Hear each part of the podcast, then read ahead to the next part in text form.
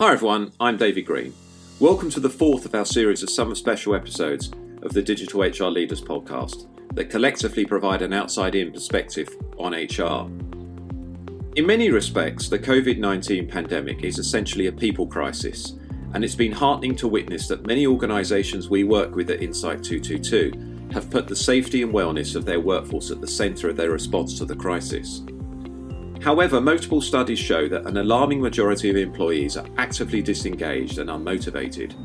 They are not helping their organisations, and by suppressing what neuroscientists call our seeking systems, organisations are not helping their employees by focusing on making work routine instead of creative and joyful.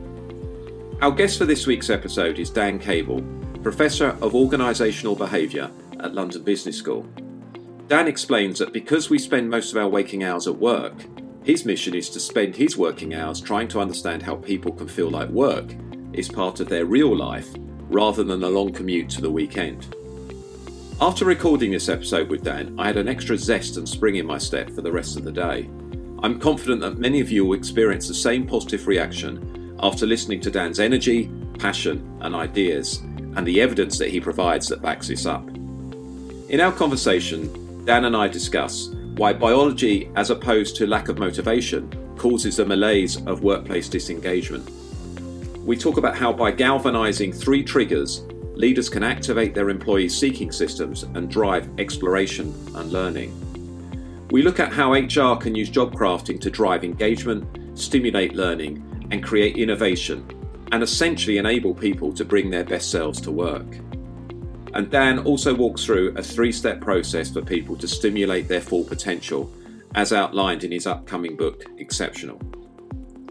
This episode is a must listen for anyone interested in how neuroscience can help drive culture, engagement, and wellness in their organisations. So that's business leaders, organisational psychologists, chief HR officers, senior HR leaders, and anyone in a people analytics or HR business partner role.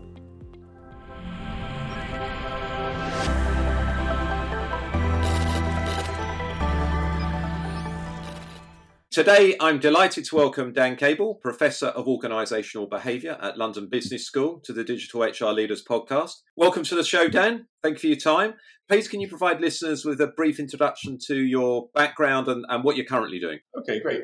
I'm here at London Business School with organisational behaviour, which has a lot to do with how people act at work.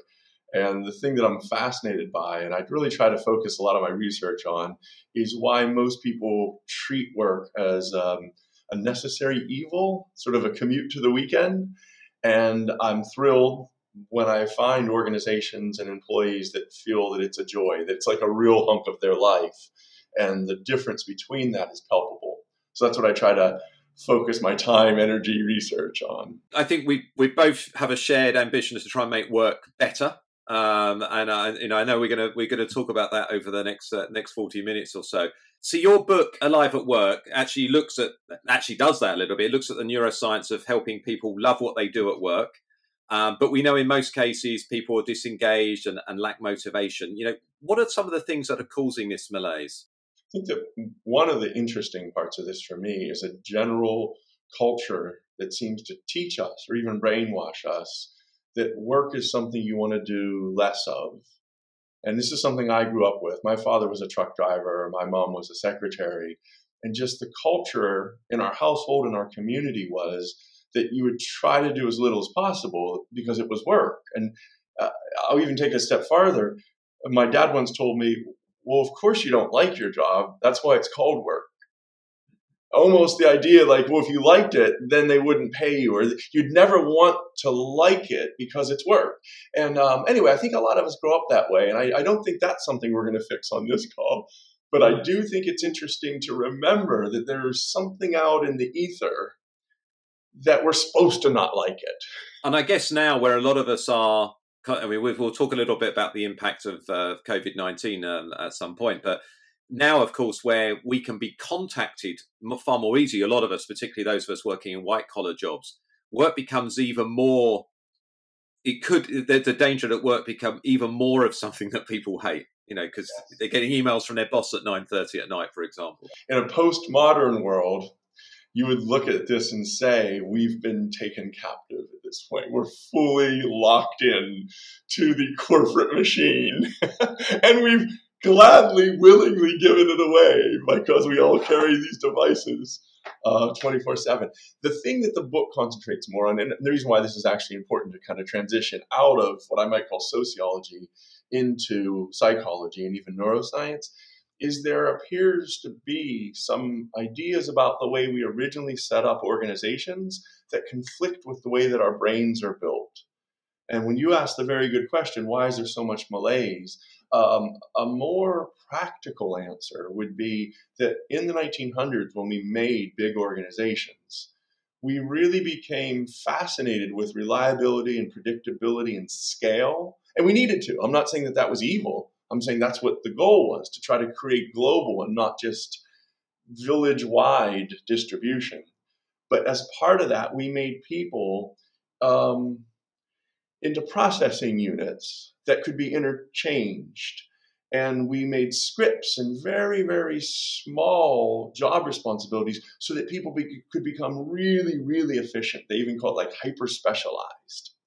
And I'm again, none of that's evil, but what it does is it conflicts with a part of our brain that urges us to look beyond what you already know and try new things and learn and experiment and look for your effect. When you act, what is your effect on the world? And um, we've created workspaces that shut off that part of the brain. And so I can talk a lot, and maybe we will talk a lot about what are the triggers of that part of the brain. Why is it that it creates this feeling of malaise and even depression, even even depression? But I think that at that top level, it's kind of our fault in a way, as we created an organization that seemed great for scale, but that wasn't consistent with how our brains evolved. And I guess we've still, in many organizations, we've still got those hierarchies, um, that, that, that kind of very tight sort of restriction around what individuals do within organizations. And maybe, as you said, maybe that was fine for the 20th century, or you know, and but now we we, we live in a much different world where you know, and uh, but yet still big organizations still have these hierarchies. They're still trying to restrict what people can do. And as you said, that can be quite frustrating because, you know, we're, we naturally curious. Well, most humans are naturally curious and want to do other things, and we're quite creative as well. And I think a lot of our organizations actually stop that. That's right. There's so much to be said about this area. Um, one of the things that I'm most curious about right now is the idea that the speed of change seems to be increasing. And so, mm-hmm. as an example, if we go back to 1905, when started making automobiles, you know, Henry Ford kind of the big innovation was to bring the assembly line to this process of making an automobile. And so, you know, made people have very structured, tight briefs in terms of their their daily activities. So you basically repeated the same activity 100 times a day. And it's interesting that when he did that, change wasn't as rampant. And so the idea that they painted that car the same color, black, for 13 years before taste change, that really is somehow um, it's strong for me. Or like when here's another one: when they invented the telephone, this would be um, around what 1900.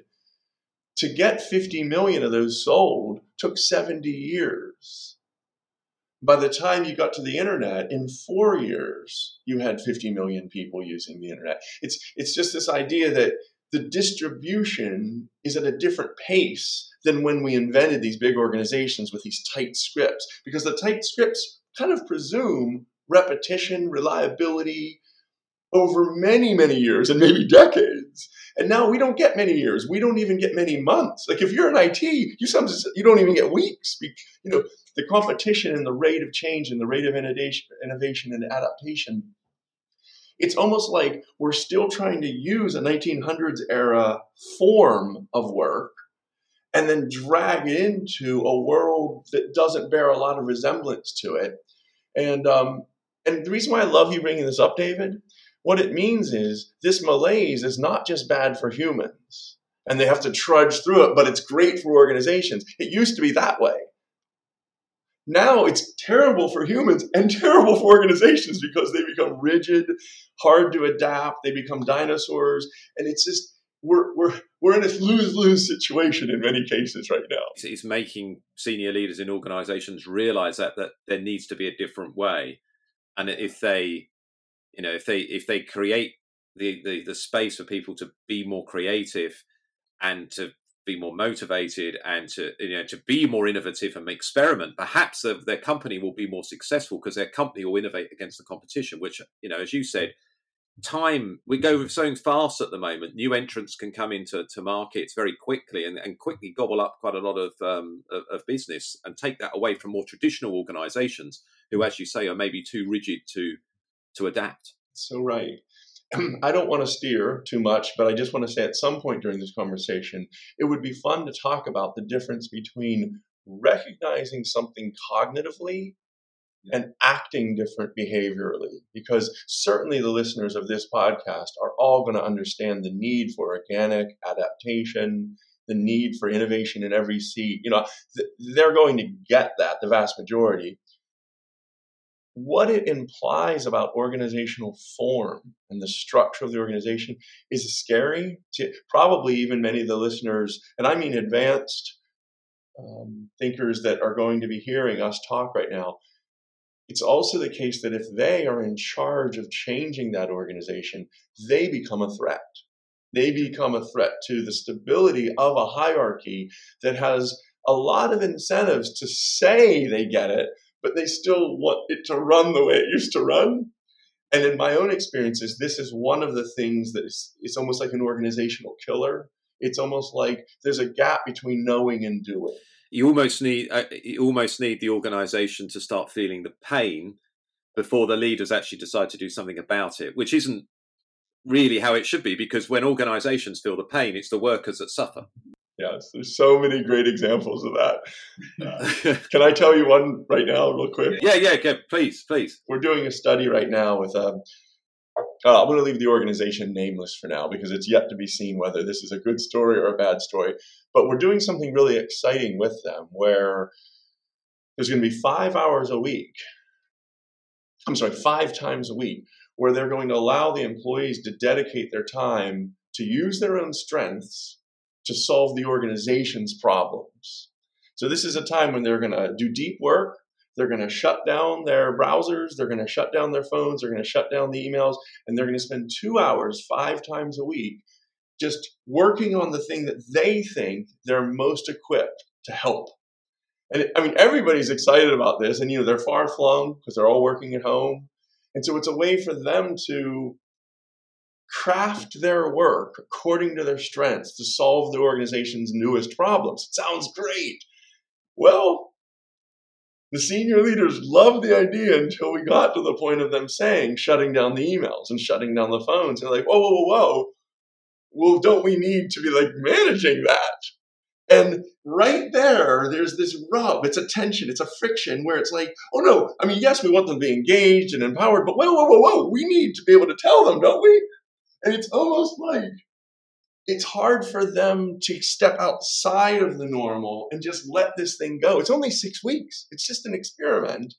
But what we're seeing is a lot of discomfort giving up the power. Yeah, I suppose it will be when, the, I guess, when the ideas come, and then hopefully the leaders will be open minded and think, wow, these are amazing. Because who better to to come up with how an, an organization should evolve than the people that work for it? It isn't just, you know, a board of people at the top, usually all white men in their 50s. So, you know, you, want to have that people that are interfacing with customers every day, um, that are, you know, responsible for developing products or services, whatever. They surely are the people that can come up with the best ideas. Isn't that interesting? So I'm going to sort of hand it back to you, but maybe one of the things that can come up toward the end of this is how interesting and how much potential there is in this situation we're in because to the extent that this is something that would be valuable for organizations but is still rare and seems very hard for leaders to get their head around imitate that is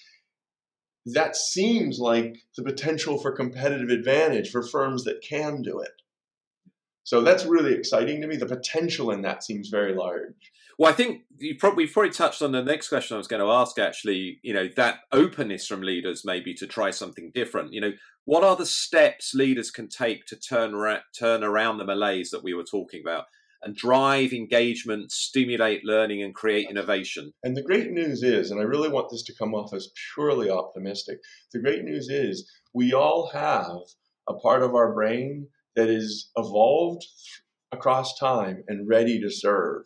Leaders don't have to invent that technology. Evolution has done that. And so, if you want the technical name for that part of the brain, it's called the ventral striatum. But the thing that some researchers use, the term that some people use, is called the seeking system. And that's the one that I used in the book, uh, Live at Work. I put it right at the center because it's this part of the brain that is urging us to look beyond already it, it's the part that's saying, say you're bored because you've done the same thing two, three, four hundred times over the last five months. It's the part of the brain that gives you boredom and says, you're better than this. You know, it's urging you to expand your impact and look beyond what you already know. And this part of the brain, there's there seem to be at least three like triggers or stimulants that I'll tell you about. They're very practical and they also don't take much money. This is the part of it that gives me so much hope. You don't need like a two or three million pound budget to make this thing work. It really is more about getting a mindset of giving employees the chance to trigger what they already want to trigger. But in any case, um, the thing that's so exciting about this, when you talked about these malaise conditions, these are emotions, emotions like boredom and malaise, and even the feeling of depression. A lot of that has to do with certain chemicals. And I am not a neuroscientist, and I don't, I'm not even pretending to be one. I'm a psychologist. I read a lot of that stuff. But almost everything I read talks about dopamine and it's a neurotransmitter. It's a drug. It's legal and it's free, but it is a drug. And the feeling of this drug is um, some really positive emotions. There are emotions of excitement and enthusiasm. There are emotions of zest. The word zest is one of the most exciting words that I understand, and I really mean this. Um, when you feel zest, the feeling is that life is a joy that you get to do. It's like a treat that you get to have. And the opposite of zest is depressive symptoms when life feels like a hassle that you have to get through. And dopamine seems to be the magic elixir that makes you feel zest. It makes you feel quite up. And I mean, again, um, it's like the legal cousin of cocaine, I think. It's because it's not the kind of drug that just makes you want to like chillax and get comfortable. It's like stimulating that it makes you want to do more. It's effervescent, so it makes you want to give and create impact and use your strengths. So, what's so exciting about this to me is that if leaders can find a way to activate this part of the brain, you're giving people a gift. And the gift is like more living in life. So if leaders are if leaders are able to understand this and think how can we trigger dopamine in our employees, the organization is going to benefit and the employees are going to benefit. And I guess one of those things is by stimulating things like learning and innovation and, and allowing people to be creative and to not necessarily do what they want, but apply a little bit of freedom around how they do their work. Absolutely. And you said it so well right there. I'll just play with that for a minute, the word freedom is really important. The freedom has to be within a frame. Yeah. And so the frame of that is getting the product delivered on time, meeting customer promises, meeting brand promises, meeting regulations. We're not saying freedom in the sense of like, just be you, just go out and then create whatever you want to create. What we're saying is the organization will win when we deliver effectively but the most effective way of delivering, we may not know as senior leaders because we don't do the work.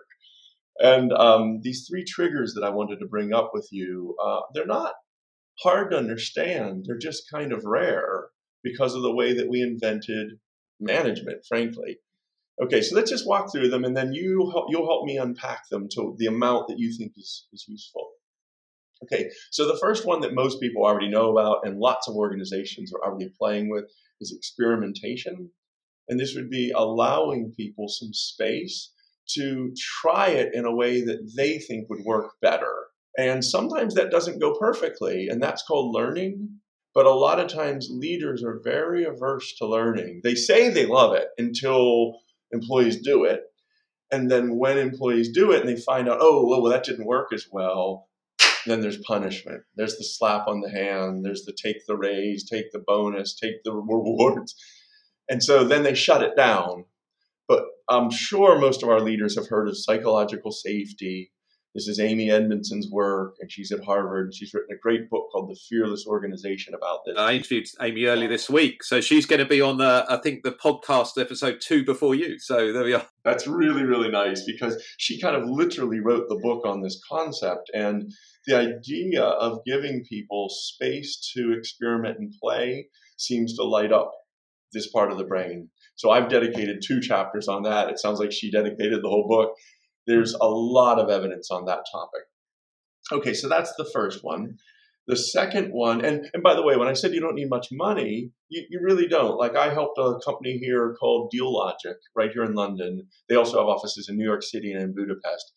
We operated on all three of them, and we just did this hackathon kind of stuff. And we're now doing it three times a year. And to be honest, you can just watch people light up. We let them form their own teams and then they think about a project that they think would help the organization. They get together they they work really hard. Sometimes they stay there 12 14 hours working on their own projects. Some people don't go home. They pull all-nighters because it's just so much fun to see what they can do. And then they present that the next day at noon on a friday to the bosses you know to the supervisors to the leaders. They say here's what we did. And then the leaders that like it they invest energy and money, but more time in those ideas. What they really do that's the most valuable, there's a little bit of money and a little bit, but really what they do is they say, okay, in the next week, we want you to spend another day as a team, get back together, pursuing that project more. Uh, the second one that I wanted to mention is this notion that we all have strengths. We have things that seem to call to us in terms of what we're capable of. So, like for me, for whatever reason, I use a lot of humor I use humor when I'm teaching. I laugh a lot. And what I find is if I'm able to bring that style into my teaching, into my podcast, into my research relationships, things just go better. Like I laugh more and life feels better. That's not to say that other people have to do it that way. It's not to say that you have to be a funny teacher. There's lots of authentic ways to deliver value. This notion of playing to your strengths and understanding who you are at your best and getting feedback from the external world about how you make your biggest impact. The evidence is really strong that this lights people up and that it it makes any task seem more meaningful, more purposeful when you're bringing what's best about you to it. Now, that doesn't take money, but it takes dedication. It, uh, it means that leaders have to allow employees to craft their work around their strengths. Now, the evidence suggests this works really, really well, but it means you have to take your foot off of draconian control. you, you, if you have 10 people doing a certain job with the same job description, it used to be in Henry Ford's day, they had to do it the same way. And all the reward systems assumed you're going to do it the same way. And this new approach says well, you might need to create the same impact, but the way you do it and the way I do it might be very different. And it's uh, yeah, as you said, you know, if the the goal is uh, to deliver a product by a certain day, and people go about that differently, but they still deliver a great product on that day. What's the problem? What's the problem? And if sometimes you try it your way and it doesn't work as well, let's look at what we've learned there the third, and we can dig into all of these more because I've got studies and stories for each of these. These are very evidence backed concepts. These, three that I'm talking about, these aren't just three that I pulled out of a hat. Um, these are three that I can defend with evidence. And in my book, each of them gets two chapters where I actually cite the evidence as well. And I mean, this is like published in the top scientific journals kind of evidence. And uh, that's really important to say out loud, at least for me, there's a lot of things in the world that sound nice, but then it just doesn't work that way. it's wishful thinking. Yeah, you've got to be backed by. You know, I think you know one of the things that we're doing with with with us customers is is around people analytics and you know using data to to make better decisions, but then actually measuring that those decisions were the right decisions. So you've got the evidence then to to to, to do that. And sometimes you're the evidence will suggest it wasn't the right decision, but always you want to learn from that. So yeah, I think it's it's good. Let's unwrap the third one, and maybe let's then look at a couple of evidence from a couple of them. Uh, the third one has to do with personalizing purpose.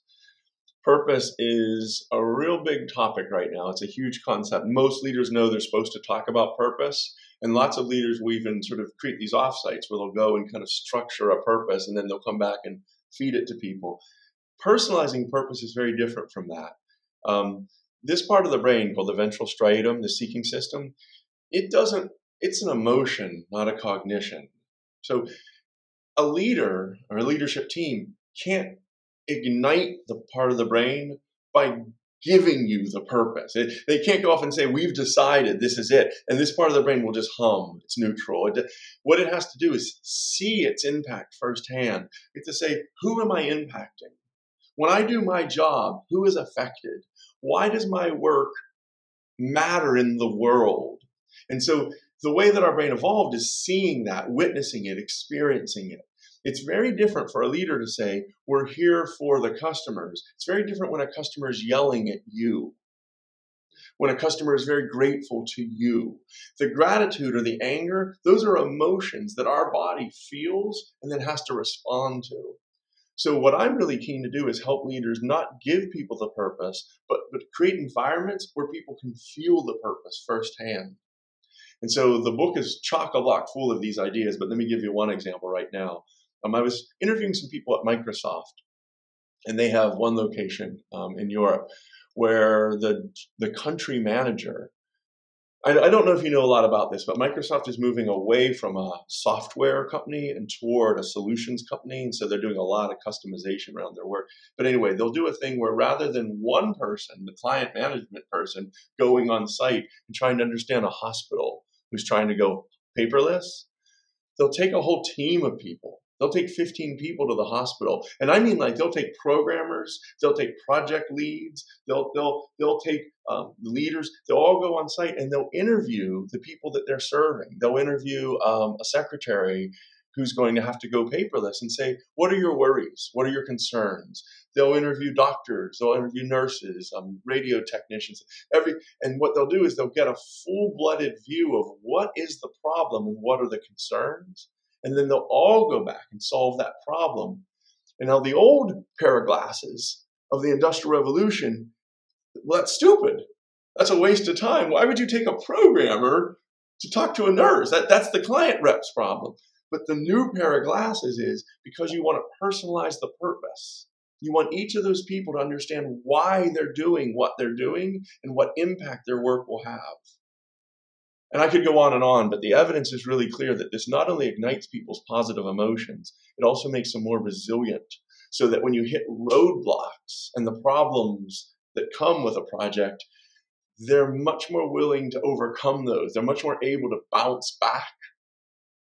So, again, um, if I had to dismount, this is not only really good for organizations because you get resilience and you get adaptability and you get innovation and you get people's enthusiasm. That's great. And you get that for no more money. You don't have to give them you don't have to give them raises to get this. You just pay people fairly and allow this part of the brain to thrive. But more importantly, this is good for the humans. You know, this means they're less likely to get sick, they're less likely to get headaches, they're less likely to hate work where they spend most of their waking hours so I get so excited because I think this is so humanistic.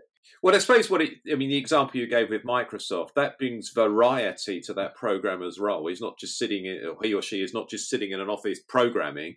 They're actually getting to see the potentially getting to see the result of of the work that they're doing, and as you said, understanding the problem before they go away and do the work. And it just it, it just seems to make sense. Otherwise, you're just relying on one client manager to make sure that they get the brief properly. They understand it at all the different levels they would need to understand it, and then actually translate that to all the various people in the team. Far better to hear it up front for those 15 people in the team who probably have different strengths, different areas of, of the of the product or, or solution that they're looking to, to build for that hospital. Just makes sense, doesn't it? As you're talking right now, I'm smiling inside because while our listeners will mostly understand what you just said, I'm smiling because there are so many leaders out there in the world that don't fully respect their employees' brains and their abilities. They hire them as a widget. They hire them as a transaction. They hire them as a, a like a maximally functioning robot app.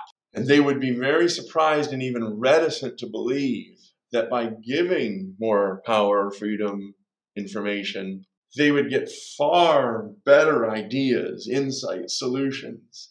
They still have um, a sort of great person image of themselves where they have to come up with the solutions and then teach them because they're the smart one. And boy, is it painful to try to help these people. I mean, I, I don't think this is the function of your podcast. I don't think this is where we want to go, but I do think this is one of the largest problems that I see right now. It's usually not the HR leaders that have trouble seeing this. Sometimes is. It's it's often the people with even more power that just see people as interchangeable widgets. They're still using like 1910 models of organization and they're almost creating conflicts with HR leaders because then the HR leaders like, but no, we we can't create a budget for the next quarter because we don't know what the solution is yet. We have to work in a more agile way where we have to give people freedom to learn. But those top level leaders say, but no, no, we need the budget. and there's like a there's a back and forth conflict of 1910 organization and 2021 organization. And maybe um, you know, obviously there's been lots of press out there. Everyone's talking about resets and, and what's going to happen after COVID. We're still in the middle of the crisis at the moment, so I think it may be people being a little bit premature, perhaps. Uh, but that's just my opinion. Um, you know, I think we could probably talk about the challenges, but maybe it's more interesting to talk about what opportunities does this create, and to re- remove some of these routine and unnecessary tasks, as organisations have done because they've been implementing technology in weeks instead of years and is this does this give of, of, to use the term reset that seems to be used a lot? Does it actually help force a reset and change some of that thinking that you've talked about in some of those leaders? I'm really glad that you asked this, and I loved how you're framing it as like an opportunity and not a threat. That's really smart. But the two things, there's at least two things. There's probably many, many more, but the two that I've seen are number one, there's a case that's now been proven that the old ways of working aren't necessary that people can work autonomously, remotely, that organizations don't need to continue insisting on that micromanagement, literally looking over your shoulder control. And I think that for a lot of leaders, they're having to learn that. They would have never done the experiment, but the experiment has been done to them. And I think that that is worth its weight in gold. And there are a lot of organizations that they're not going to go back now because they're seeing that, oh my God, well, why are we renting all this space? Or like, why are we putting all this control? And wait a minute, all those old performance management systems, wait a minute, you're, you're telling me we don't need those? Well, then why are we doing them? So their, their rational self interest is going to help them, and it's going to help us. okay, so that's wonderful. There's something really positive, and we can talk a lot more about that, but I've, I've seen that happen. The second one has to do with how it's felt to the employees to be forced to craft their work, to be forced to rethink their work, to almost use the word reset. The way that I used to do my work, meaning the scripts, the policies, the procedures that I had to follow, okay, well, I can't do them anymore. Plus, the customer doesn't even want it that way. And plus, I can't even do it that way anymore because that whole shipment is not possible that way anymore. Now I have to invent and even reinvent what I do, but I still have to solve the same problem. That type of how would I best solve my problem? How would I use my strengths to quickly adapt? That's called job crafting. And there's a whole stream of evidence that suggests that it's the future. It's also deeply disruptive. Tell me more about the job crafting then. I think that, that sounds really interesting. Well, here's okay, let me tell you um, at the high level and then we'll dig in. At the high level, the Industrial Revolution was started on job descriptions being replicable, being very like um, directive, c- controlling. The, the leader figured out what they wanted done, and then they broke the job up into these little chunks, sub jobs, and then you give each of those to a person. You tell them specifically, deliberately, this is what we want you to do. And that all of HR is built on that. How do we hire people? Go to the job description. How do we pay people? Go to the job description, do a job evaluation. If you have 10 people, how do we compare them? Look at the job description, look at the metrics. This is a way of running and controlling organizational life. Job crafting is really disruptive because what it starts with is you don't know what the job is until you know the person.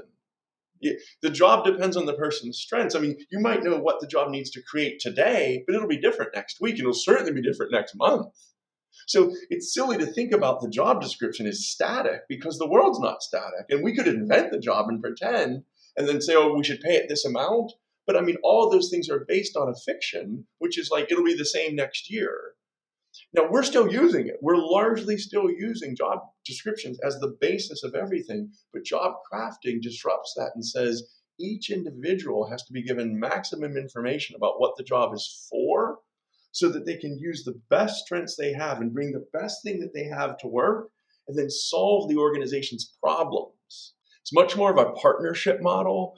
It starts with the assumption that the employee needs to be given information and power and they, they have to be listened to. And then, oh my God, this is so disruptive. The, the leader's job is to try to help them. See, a lot of leaders still think that the employee's job is to help them. But you have to flip it and say, no, the leader's job is to help the employees solve the actual problems of the organization. If the leader isn't helping them, they're not really adding much value if you think of it because they're just overhead. Like the leader doesn't make anything. the leader doesn't talk to customers. The only job of the leader is to help actual employees create actual output. But this is so disruptive for many leaders. And I have to tell you, a lot of hierarchical leaders, they actually get a bit angry with me when I bring this stuff up. I mean, you've talked about a couple of examples. Who is doing? Is is there any companies out there that you're that either you're working with or that you know of that are doing this well, that actually are doing job crafting? I think so. I mean, like one that I'm working with right now quite a bit is called Randstad. They're doing some incredible stuff right now about how they respond to their local conditions using metrics and data, but then giving the metrics and data to the employees themselves and having the employees themselves come up with solutions that would help them make those local metrics thrive and soar.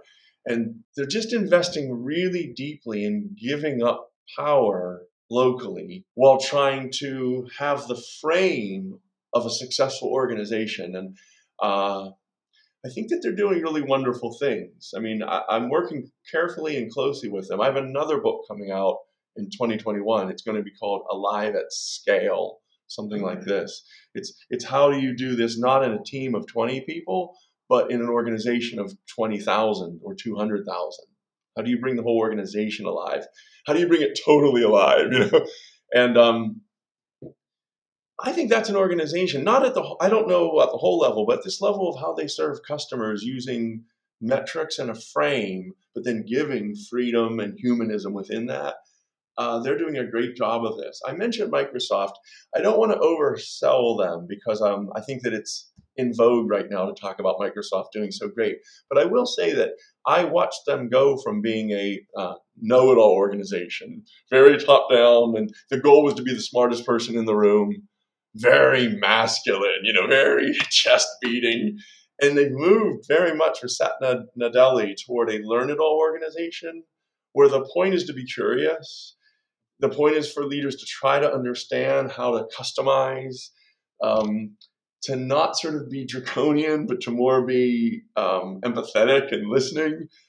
Uh, I think it's an organization. If you look at how they're doing in the marketplace, I mean, they're really thriving right now. So, you know this company called Dairy Crest? Yes, yes. I mean, I, am not going to go on and on about it, but something that I wrote about in my book that was very interesting, although I didn't name names in the book. Oh wow!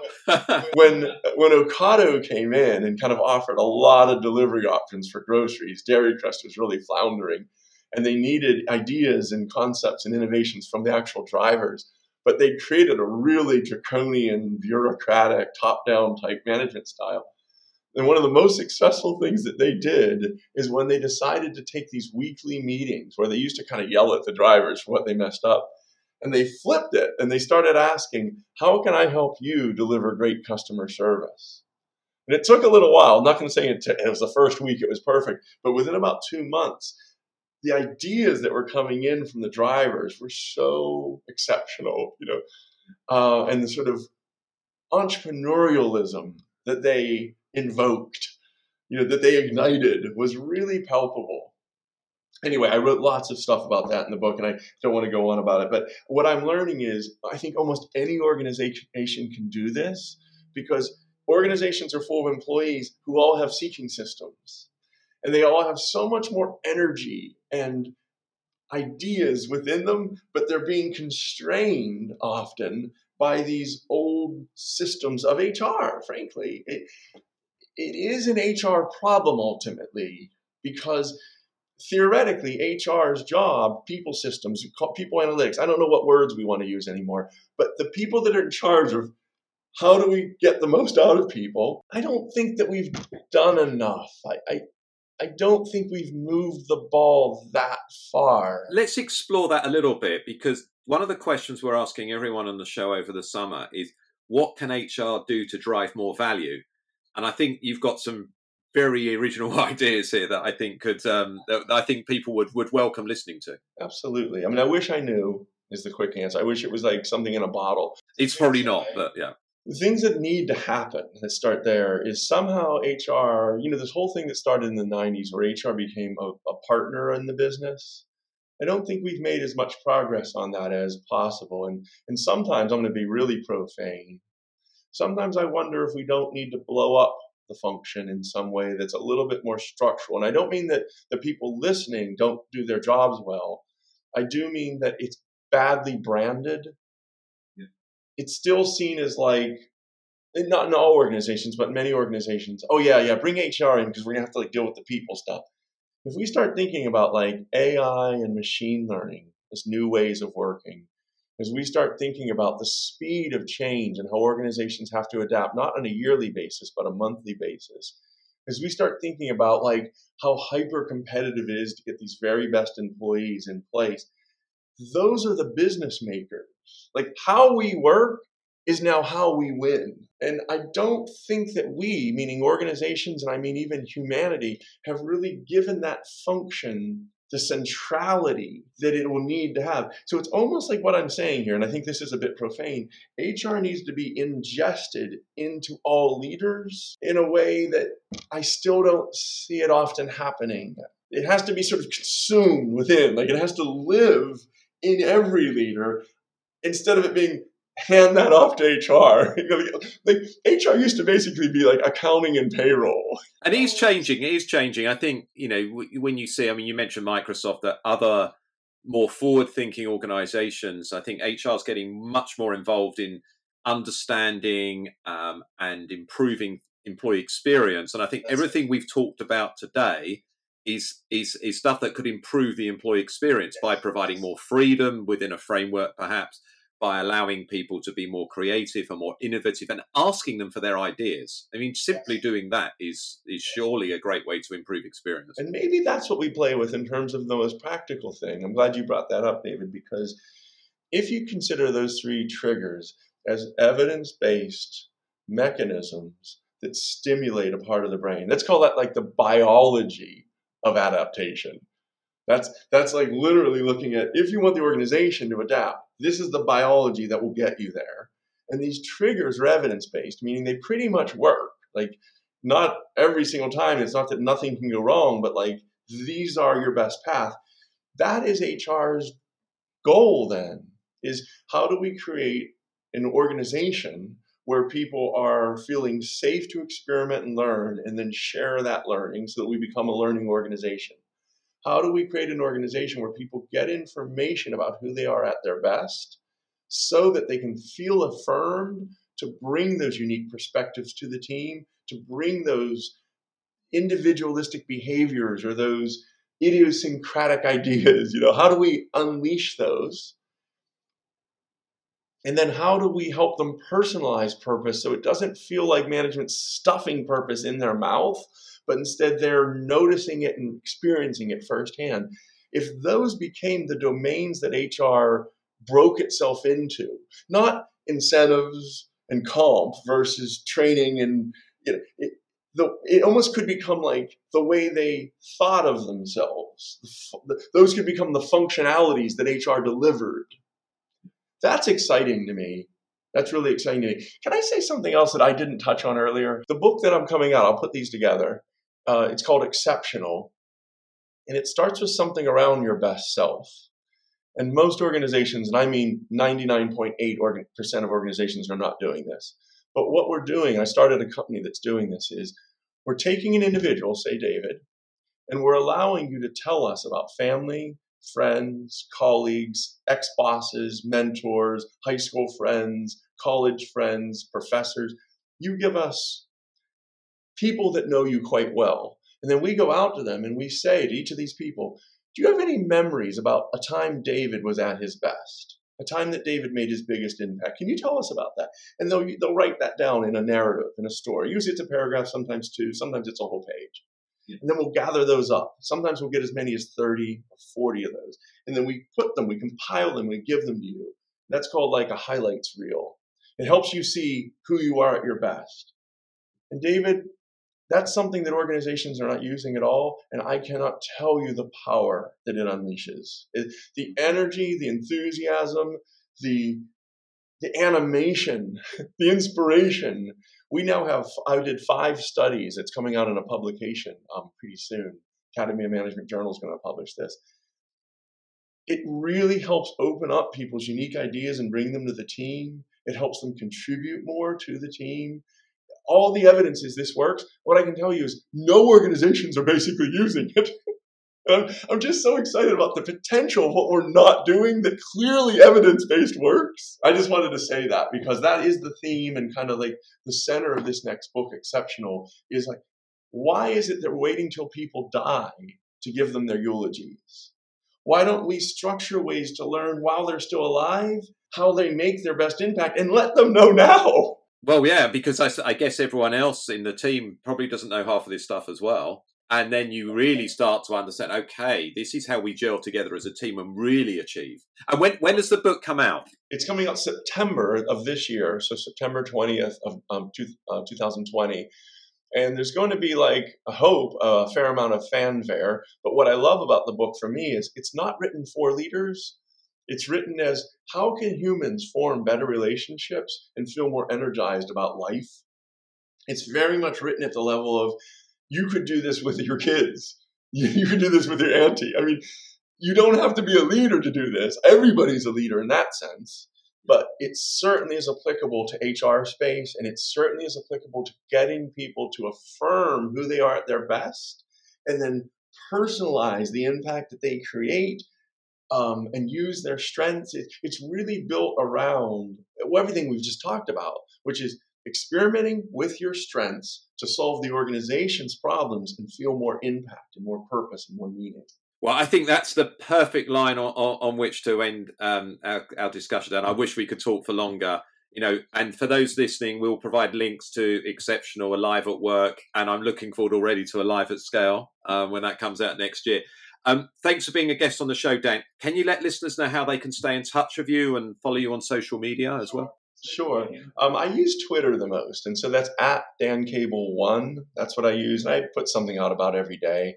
And the second thing is my website is actually getting better. I don't know, um, but it's it's dan-cable.com, and I'm putting all my talks and things up there. So there's a lot of sort of digital assets that people can just go and watch if they'd like. Fantastic. Well, we'll link to that um, when we in the in the commentary around this podcast. Dan, it's been an amazing conversation.